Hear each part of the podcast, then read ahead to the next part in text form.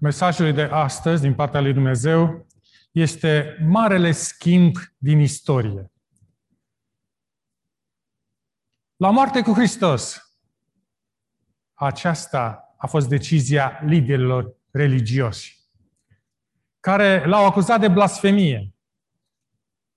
Dar acuzația aceasta nu era suficientă pentru ca guvernatorul roman să dea pedeapsa capitală.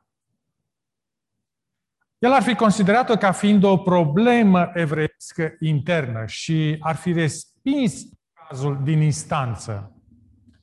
Dar evreii au dat o interpretare politică a acuzației de blasfemie. În Luca, capitolul 23, versetul 2, au început să-l părască și să zică Omul acesta l-am găsit ațățând neamstru la răscoală, oprind a plăti bircelui și zicând că el este Hristosul, împăratul. Ultimul lucru de care avea nevoie Pilat era o întâlnire cu liderii evrei, mai ales în perioada inflamatorie de Paște. Atunci evreii se gândeau deja la exod, la eliberare și la răsturnarea opresorilor. Pilat i-a citit imediat atât pe liderii religioși, cât și pe Hristos. Și și-au dat seama că nu era o amenințare politică, dar trebuia să-l interogheze acum. În Ioan capitolul 11, versetul 30, spune, ești tu împăratul iudeilor? Iisus i-a răspuns, de la tine zici lucrul acesta sau ți l-a spus alții despre mine? Mântuitorul n-a respect din motive întemeiate. Nu a negat, dar nici n-a admis acest lucru. Parțial, a, pentru că acuzația era adevărată cât și falsă.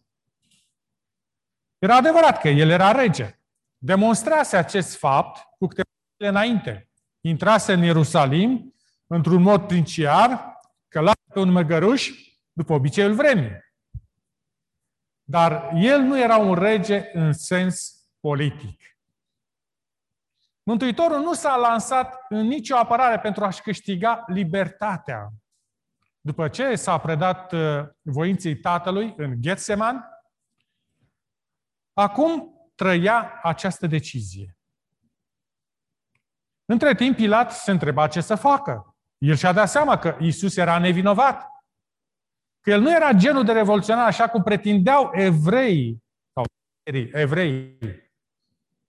Din contră, și-a dat seama că liderii erau un lot viclean care pregătise acuzațiile. Pilat nu era un om corect, corect, dar chiar și el a avut N-a voie să omoare un om nevinovat, doar pentru a-i mulțumi pe conducătorii evrei. Pe de altă parte, având în vedere trecutul său, el trebuia să pacifice populația evreiască într-un fel. A căutat o ieșire dintr-o situație dificilă. Și el putea face apel la obiceiul de Paște, dar de a elibera un prizonier. Pilat a aranjat situația în așa fel încât alegerea să fie evidentă. Mulțimea trebuia să aleagă între Pilat și dezgustătorul Barab. Acesta era un insurrecționist care a comis crime. Însă Pilat îl subestimase, îi subestimase pe conducătorii. Ce era era atractiv pentru ce dorea eliberarea de Roma. Mai mult, mulțimea adunată acolo nu era formată din cei care credeau în Mântuitorul, ci era o adunătură, oameni adunați de ocazie de către conducătorii evrei. Și o astfel de gloată putea fi manipulată fără dificultate pentru a-l cere pe Baraba. Deci mulțimea se confruntă cu o alegere. Și ce alegere e aceasta? La urma urmei, Baraba este un nume aramaic. Bar Ababa înseamnă fiul tatălui. Astfel, mulțimea a trebuit să decide ce fiu al tatălui dorea. Alegerea lor nu este cu totul diferită de alegerile noastre pe care le facem astăzi, în fiecare zi. Întrebarea este, eu ce fiu aleg? Tu ce fiu alegi? Mulțimea l-a ales pe Baraba. Liderii evrei au forțat mâna lui Pilat pentru a răsândi pe Mântuitorul. Ioan, capitolul 19, versetul 12 spune Dacă dai drumul omului acesta, nu ești prieten cu cezarul. Împăratul uh, Tiberiu era cezarul de atunci și Pilat nu își permitea să fie acuzat că tolerează un om care pretindea că este rege. Liderii evrei l-au lovit pe Pilat în cel mai slab punct al său. Nu se putea aștepta ca cezarul să fie îngăduitor cu un oficial care tolerează trădarea. Cu aceste uh, acuzații, liderii evrei au eliminat decalajul între legea evreiască și legea romană. Au transpus blasfemia în stipularea că Mesia o trădare revoluționară. Pilat, deci are un pretext pentru emiterea ordinului pedepsei capitale. Lucru pe care îl și face, chiar dacă vede limpede prin complotul evreiesc. Ioan capitolul 19, versetele 13 la 16. Pilat a zis iudeilor, Iată împăratul vostru, dar ei au strigat, Ia-l, ia-l și răstignește-l. Să răstignesc pe împăratul vostru, le-a zis Pilat. Preoții cei mai de seamă au răspuns, noi nu avem alt împărat decât pe cezarul. Atunci l-a dat în mâinile lor ca să fie răstignit. Pilat a încercat să arate că el nu este responsabil și a spălat mâinile de o astfel de chestiune.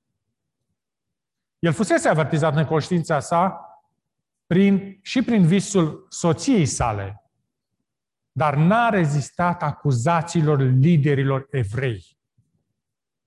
Deci Pilat emite ordinul de răstignire, se spală pe mâini, nu s-a uitat un lucru. De responsabilitate nu putem scăpa niciodată. Nu putem face o alegere greșită și să ne spălăm de responsabilitate. Responsabilitatea pentru alegerile mele este a mea pentru totdeauna. Matei, capitolul 27, versetul 26. Atunci Pilat le-a slobozit pe Baraba, iar pe Iisus, după ce a pus să-l bată cu nuiele, l-a dat în mâinile lor ca să fie răstignit. Bătaia cu nuiele era de fapt o flagerare cu, cu roman. Aceste cuele de piele cu căți ascuțite de metal și os împânzit până la os. Unele victime n-au supraviețuit flagerările, altele au nebunit. Dar în cazul Mântuitorului, acesta a fost doar un lucru preliminar. A avut parte de bajocuri, și suferințe din partea soldaților. Ei sunt cel mai, cei mai puțin de blamat dintre cei care au jucat un rol în moartea Mântuitorului. Soldații îl însosise de curând pe Pilat la Ierusalim. Drept urmare, nu aveau nicio idee despre cine era Isus. Spre deosebire de evrei și Pilat, aceștia au acționat din ignoranță pentru ei, el era doar un galilean înșelat. Soldații făceau doar ceea ce oamenii aspri și ignoranți uh, fac în astfel de situații. Dar au făcut-o. Iar Mântuitorul a suferit și din mâinile lor. El a suferit pentru tine și pentru mine.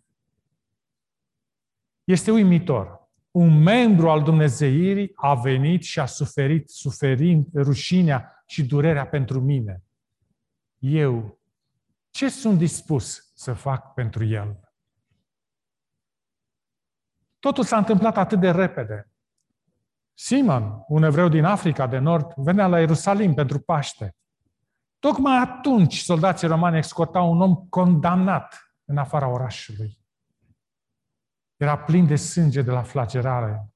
Clătinindu-se sub greutatea crucii, Mântuitorul cade la pământ. Văzând situația, soldații l apucă pe Simon și îi pun crucea în spate. A fost cea mai importantă zi din viața lui Simon. Dar el nu avea de unde să-și dea seama atunci. Tot ce știa era greutatea crucii. Ă, simțea cum ă, soldații îl împing în mulțimea adunată. Și mai erau și privile oamenilor care presupuneau că el era omul condamnat. A fost o experiență rușinoasă, neplăcută. Dar a fost experiența care i-a schimbat viața. Marcu, capitolul 15, versetul 21. Au silit să ducă crucea lui Isus pe un trecător care se întorcea de la când numit Simon din Cirene. Dar de ce Simon?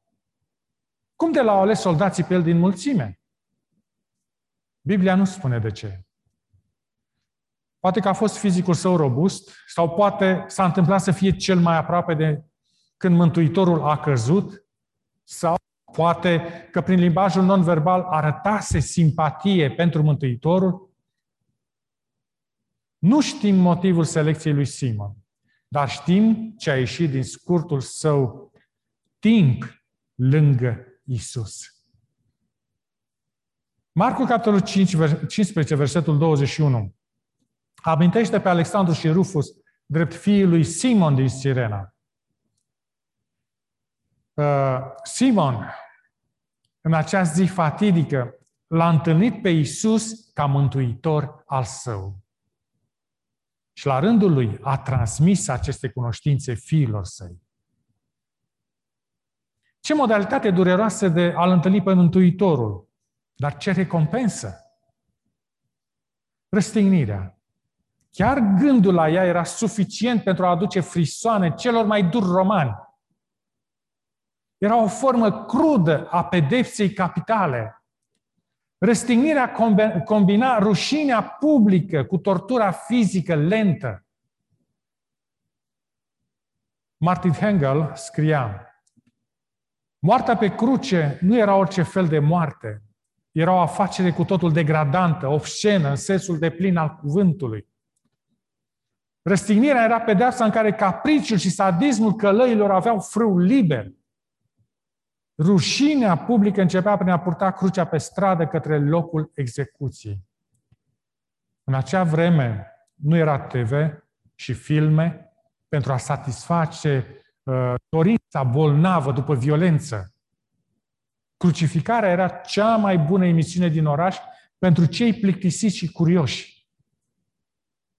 Victimele erau dezbrăcate de toate hainele, erau legați de cruce într-un mod care îi împiedicau să-și îngrijească uh, nevoile corporale sau să-și acopere goliciunea. Priveliștea stârnea batjocurea trecătorilor. Când se ajungea la rocul răstignirii, soldații fixau bara transversală de grinda verticală, apoi îl întindeau pe prizonier pe lemn. Băteau cuile prin carnea moale și osul tare. În cele din urmă ridicau crucea și o aruncau în gaura respectivă, pregătită pentru ea. Carnea se sfâșia în acest proces. Victima, fiind imobilă, nu putea scăpa de soarele palestinian arzător, nu se putea feri de frig sau de insecte. Deoarece răstignirea nu afecta organele vitale, moartea venea încet, prin asfixiere, adesea după multe zile. Romanii foloseau răstignirea pentru pedepsirea sclavilor și a străinilor criminali. Era o demonstrație publică a nebuniei de a te răzvrăti împotriva Imperiului. Evreii considerau pe cel răstignit ca fiind blestemat. În Deuteronom, capitolul 21, versetul 22 și 23, spune, dacă se va omorâ un om care a săvârșit o nelegire vrednică de pedeapsa cu moartea și l-ai spânzurat de un lemn, trupul lui mor să nu stea noaptea pe lemn, ci să-l îngropi în aceeași zi, căci cel spânzurat este blestemat înaintea lui Dumnezeu. În plus, evreii se așteptau ca Mesia să fie un rege cuceritor, nu un captiv suferind. Nu e de mirare când Pavel a spus în Antia Corinteni, capitol 1, versetul 23, Noi propovăduim pe Hristos cel răstignit, care pentru iudei este o pricină de potignire și pentru neamuri o nebunie. La cruce, Dumnezeul răstignit mi-a întâlnit păcatele. Plata păcatului este moartea. Și pentru că toți au păcătuit și sunt lipsiți de slava lui Dumnezeu, toți sunt sub pedeapsa legii. Vestea bună este că Mântuitorul pe cruce a suferit pedeapsa pentru noi toți. Nu durerea fizică a crucii sau rușinea publică l-au făcut pe Mântuitorul să sufere atât de mult, ci angoasa mentală care însoțea purtarea păcatelor lumii. Ellen White scria, retragerea chipului divin de la Mântuitorul i-a străpuns inima cu o întristare care nu poate fi înțeleasă de om. Atât de mare a fost această agonie, încât durerea fizică abia era simțită. Mântuitorul se temea că păcatul este atât de respingător pentru Dumnezeu, încât separarea lor urma să fie eternă. Hristos a gustat agonia pe care o va simți păcătosul când mila nu va mai pleda pentru rasa vinovată. Simțământul păcatului care aduce mânia Tatălui asupra lui ca înlocuitor al omului a făcut paharul pe care l-a băut atât de amar încât a frânt inima Fiului lui Dumnezeu. Noi avem o slabă idee despre ceea ce a însemnat crucea pentru Mântuitorul. Tragedia este că ea nu înseamnă nimic pentru majoritatea oamenilor. Jürgen Moltmann scria pentru ucenicii care l-au urmat pe Isus, moartea lui rușinoasă nu a fost desăvârșirea ascultării sale față de Dumnezeu. N-a fost nicio demonstrație de martiraj pentru adevărul său, ci respingerea pretenției sale. Nu le-a confirmat speranțele în el, ci le-a distrus. Noi înșine putem fi obstacolul în a înțelege calea lui Dumnezeu care se intersectează cu viziunea noastră despre viață. Din moment ce El știe întotdeauna despre ce vorbește, este timpul să-L credem pe cuvânt.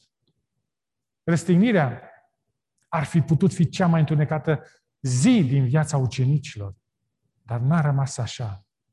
Ucenicii săi l-au văzut curând ca punctul culminant speranței lor. Semnificația crucii depinde de punctul de vedere din care o privești. Pentru soldați a fost doar o zi de muncă. Un alt tulburător evreu răstinit. Și ce cu asta? Așa că au jucat zarul în timp ce așteptau moartea răstigniților. Nu aveau nici cea mai vagă idee despre ceea ce făcuse sau despre semnificația crucii. Probabil că ar fi râs dacă li s-a fi spus că tocmai l-au răstignit pe Creator. Ioan, capitolul 19, versetul 19. Pilat a scris o însemnare pe care a pus-o deasupra crucii și era scris Iisus din Nazaret, împăratul iudeilor. Pilat și-a luat revanșa față de liderii evrei care i-au forțat mâna lui. Nu i-a păsat uh, de Iisus ca persoană, era iritat de viclenia membrilor Sinedrului, care îl provocau în mod constant în dificultăți. Pilat ar putea trimite pe Isus la o moarte urâtă fără remușcări. Dar a profitat de ocazie pentru a da o lovitură evreilor cu acea însemnare pe cruce. Și într-adevăr, i-a supărat pe conducătorii evrei, mai ales că scrisul era în ebraică, latină și greacă și astfel putea fi citit atât de mulți. Au mai făcut o călătorie la Pilat și i-au zis din Ioan capitolul 19, versetele 21 și 22. Nu scrie împăratul iudeilor, ci scrie că el a zis, eu sunt împăratul iudeilor. Ce am scris? Am scris, a zis, răspuns Pilat. Răzbunarea e dulce. Dar dincolo de răzbunare, semnul lui Pilat a funcționat ca un panou publicitar. A anunțat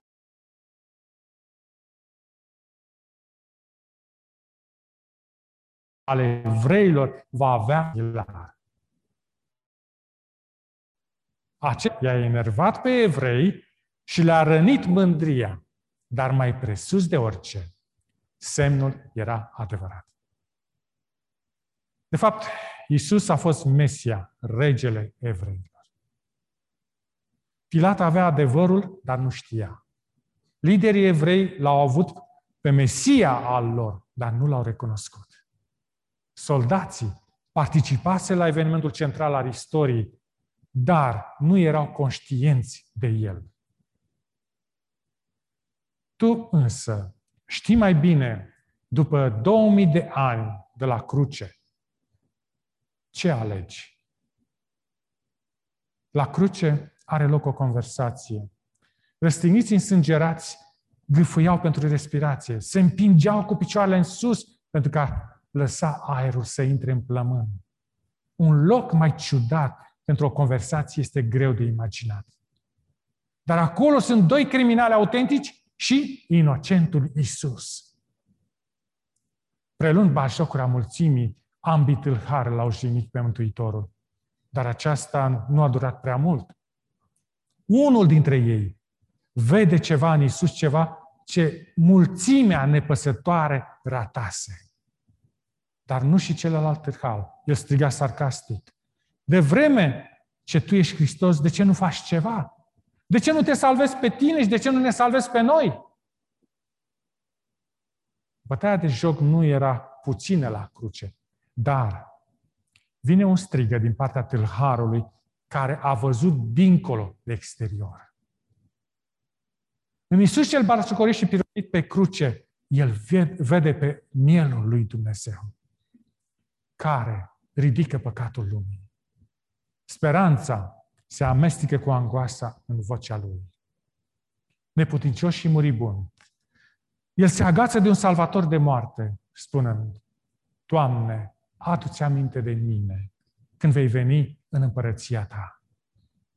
Disperare și speranță, deznădejde și credință, păcătoșenie și noi posibilități. Toate aceste gânduri și emoții îi trec prin minte tâlharului. Duhul Sfânt aduce convingere inimii sale și îi dă puterea de a vorbi pentru Hristos.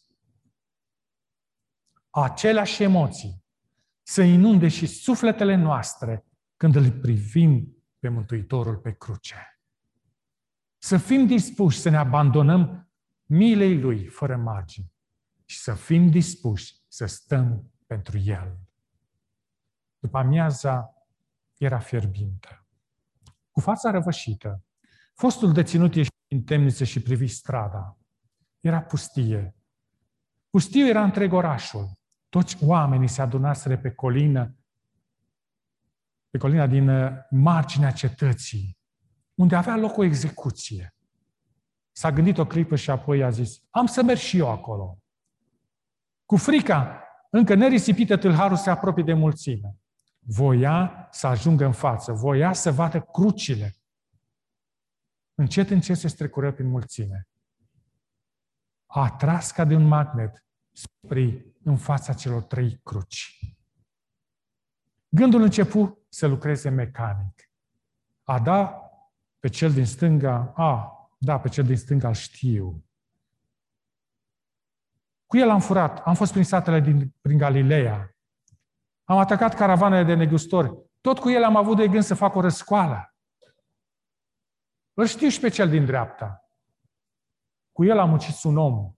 am atacat pe romani în dorința să-i alungăm din idee, dar a fost în zadar. Pe amândoi îi cunosc. Nu cunosc însă pe omul din mijloc. Cine este oare omul din mijloc? Nu l-am văzut până acum. Nu-l știu. Tot ce știu este că acea cruce din mijloc era crucea mea și acolo trebuia să mor eu. Omul acela din mijloc a murit în locul meu. Isaia, capitolul 53, versetul 5 spune Pedeapsa care ne dă pace a căzut peste el și prin rănile lui suntem tămăduiți. Martin Luther scria unui călugăr care suferea pentru păcatele sale. Privește-L pe Hristos și pe El răstignit. Învață să te rogi Lui și în disperare spune Tu, Doamne, Iisuse, ești neprihănirea mea, iar eu sunt păcatul Tău. Tu ai luat asupra Ta ceea ce este al meu și mi-ai dat ceea ce este al Tău. Ai luat asupra Ta ceea ce nu ai fost și mi-ai dat mie, mie ceea ce nu am fost. Pentru Luther, acesta a fost marele schimb din istorie. Să fie și pentru mine și pentru tine. Mântuitorul a zis în Luca, capitolul 9, versetul 23. Dacă voiește cineva să vină după mine, să se lepede de sine, să-și ia crucea în fiecare zi și să mă urmeze. Tuturor ne, este, ne oferă o cruce de purtat și onoarea de a sluji. Fiecare zi este cel mai bine trăită în amintirea a ceea ce Mântuitorul a făcut pentru noi. Și Dumnezeu să ne ajute la aceasta. Amin.